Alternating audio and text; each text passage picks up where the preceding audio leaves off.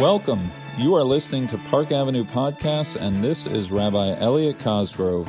While it's always better to hear it live, this is a place to be to catch the music, sermons, and select programs of Park Avenue Synagogue. If you like what you are hearing or want to learn more about the community, please check out our website at www.pasyn.org. Enjoy our latest installment.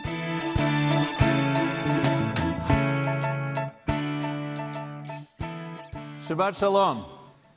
Last week, together with the tribal heads of New York Congregational Life, I participated in a rabbinic mission to Israel. The goals of the trip, envisioned, administered, and funded by UJA Federation of New York, were varied. Some were stated up front, some were only realized upon our return.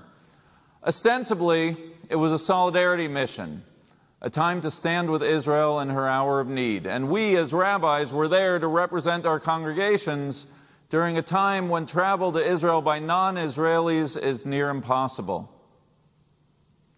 Our group was not unaware of the optics. 20 rabbis of different denominations and different political views coming together in a show of support for the Jewish state. More than anything we said, it was the very act of showing up that mattered most to the family whose Ashkelon home was destroyed by rocket fire, to the Israelis, Arab, and Jewish with whom we were in dialogue, there was something profoundly pastoral about the visit. When someone's in pain, as we were all taught in rabbinical school, there's a therapeutic value simply letting a person know that they are not alone. And for me, it meant more than can be expressed in words just to be back in Israel. Most obviously, because I got to hug my daughter for the first time in 10 months, but also because my love for Israel sits at the very core of my being. And to be there, if only for a few days, even if under adverse circumstances, filled my cup. And I cannot wait to get back again. And, no different than the tale of our Torah reading, the mission's goal was to scout out the land and come back with a report. We met with Jewish, Israeli, and Arab Israeli leadership. We met with members of the Knesset. We met with several organizations working to rebuild the fabric of Israel's civil society. We visited Ramat Eshkol, the site of recent Arab Jewish riots. We visited Israel's trauma center in Ashkelon, a community hit hard by Hamas rockets. And we traveled to communities on the Gazan border. We've all been following the news in Israel closely. We've all been following how the news in Israel has been followed. What kind of country would we find? Would the mood of the inhabitants be strong or weak? The problems few or many? I was gone only for four days, not 40, but the task is one and the same. What sort of report to bring back? Is a message like that of the ten scouts one of doom and gloom? Or shall my message, like Joshua and Caleb, be one of optimism and enthusiasm? We're not the Israelites of old, planning how to cross the Jordan, but we are no different than they, bound together to our homeland. What story will I share? What truth shall be told? Well, with more to share than time to do so, I want to identify three storylines, really three fault lines that I encountered, each of which preceded the events of the last month, each of which were exacerbated by the events of the last month, and each are well worthy of our attention well beyond the present moment. Fault line number one Israeli and Palestinian. To the question I've been asked the most since my return what precipitated the present round of violence? What was a spark that set everything on fire? I have no idea. Everyone has their own theories. The dispute in Sheikh Jarrah, the Al Aqsa Mosque, Israeli election, Palestinian elections, grassroots incitement, outside extremists. I have no idea. It was probably a combination of a few things, and no one will ever know for sure. The more interesting question in my mind, however, is a question of how it is that nobody saw this coming.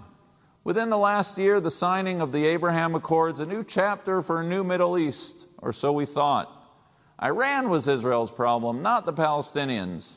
The last few weeks have made it clear that what happens at Al Aqsa does not stay at Al Aqsa. It has profound implications in Gaza, in Jaffa, in Lod, and in Akko. I do not believe that the Israeli Palestinian conflict holds a key to the Middle East peace, nor for that matter do I believe that the arrival of a two state solution will prompt some sort of kumbaya recognition by Hamas of Israel's right to exist. What I do believe, though, now more than ever, is that the Palestinian in East Jerusalem, in Gaza, and in Lod see their destinies as intertwined. The hurts felt by one give rise to a response by another. The latest conflict brought these tensions into violent relief, tensions that have been simmering beneath the surface for some time, tensions that we brush under the rug at our own, and by our own, I mean Israeli and Palestinian peril. What makes this first fault line all the more troubling is that neither side is presently inclined to figure out how to break out of the cycle. Israel's secret power is its resilience. We saw a school in Lod that had been damaged in a riot but was already since cleaned up and back in business. Admirable as this is, it also risks papering over the question of why the riots came about in the first place. And the political mood of the moment doesn't help matters. No different than we here in America, leaders are more interested in shifting blame elsewhere, glossing things over, and moving on than doing the introspective work of how things could have been handled differently and how they should be avoided in the future.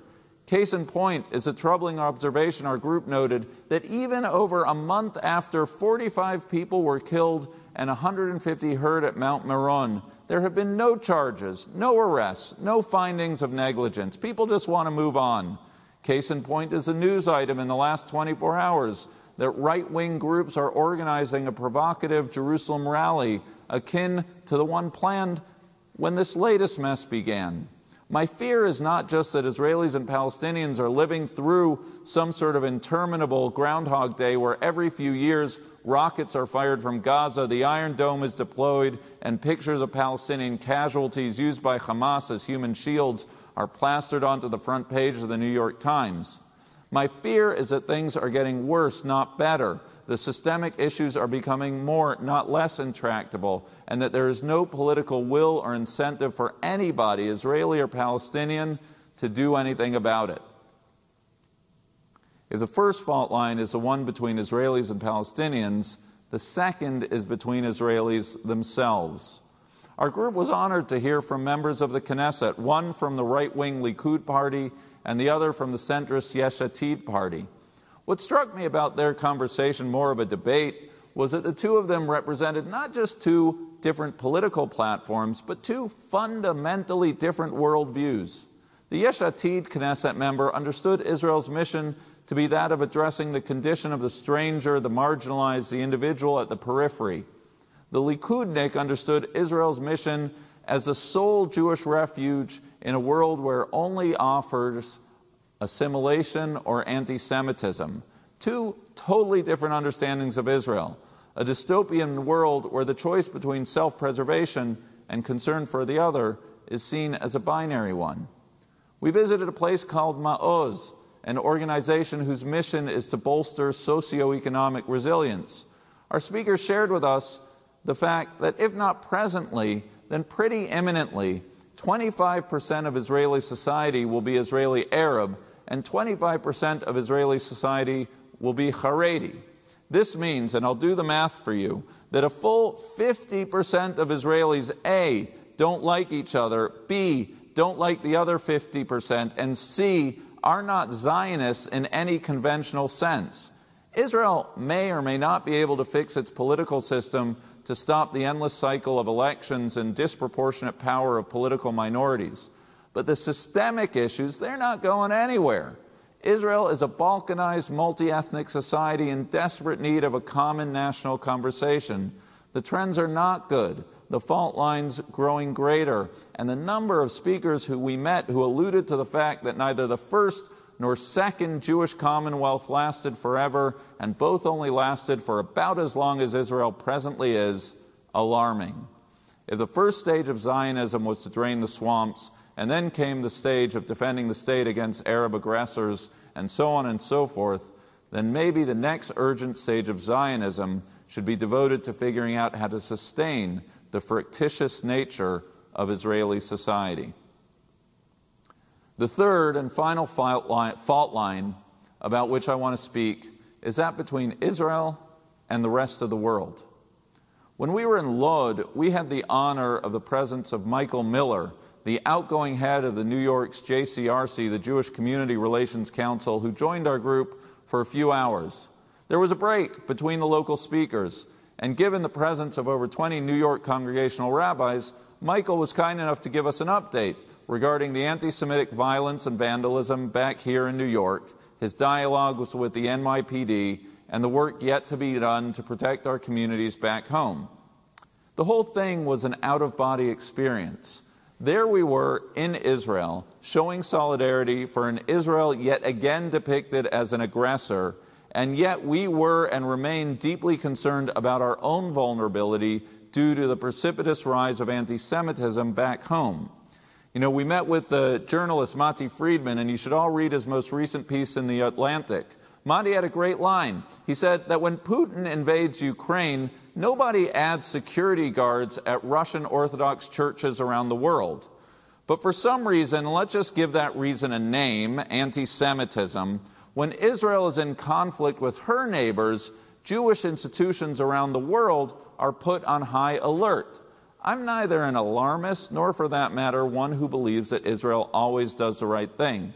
But what this latest conflict, conflagration, war, or whatever you want to call it, has done in my mind is laid bare the lie that there is no connection between acceptable anti Zionism and rank anti Semitism, be it violent attacks by Palestinian flag bearing thugs, rock thrown through the windows of kosher eateries on the Upper East Side, or the front page of the New York Times. In the eyes of anti Semites, Israel has come to represent a story of Jewish malevolence.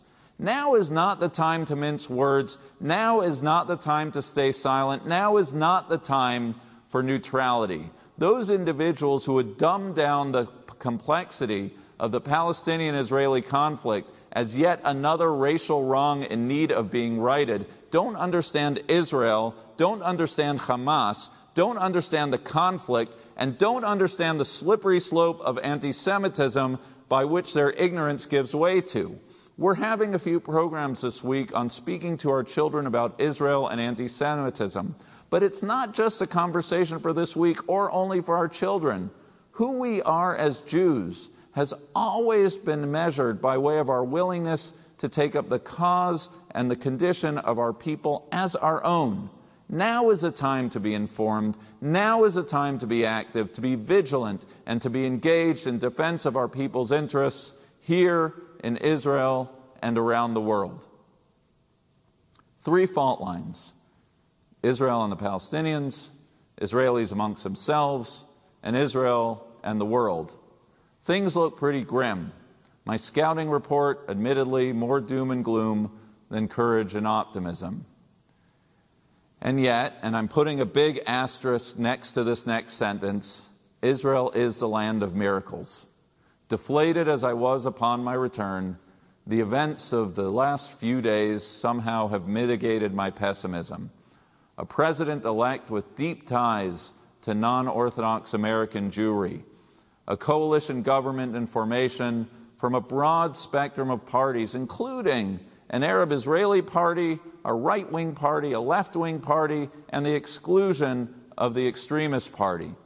The possibility, and it's still only a possibility, that this fragile coalition could hold and take shape is testimony not only to the vibrancy of Israel's democracy, but the continued hope, however slim, that there are yet enough Israelis who love Israel more than their own political agendas and survival. It's not much, but it might just be enough to make me, as Heschel once said, an optimist against my better judgment. As we learn from our Torah reading, when it comes to the fate of the Jewish people, despair is simply not an option.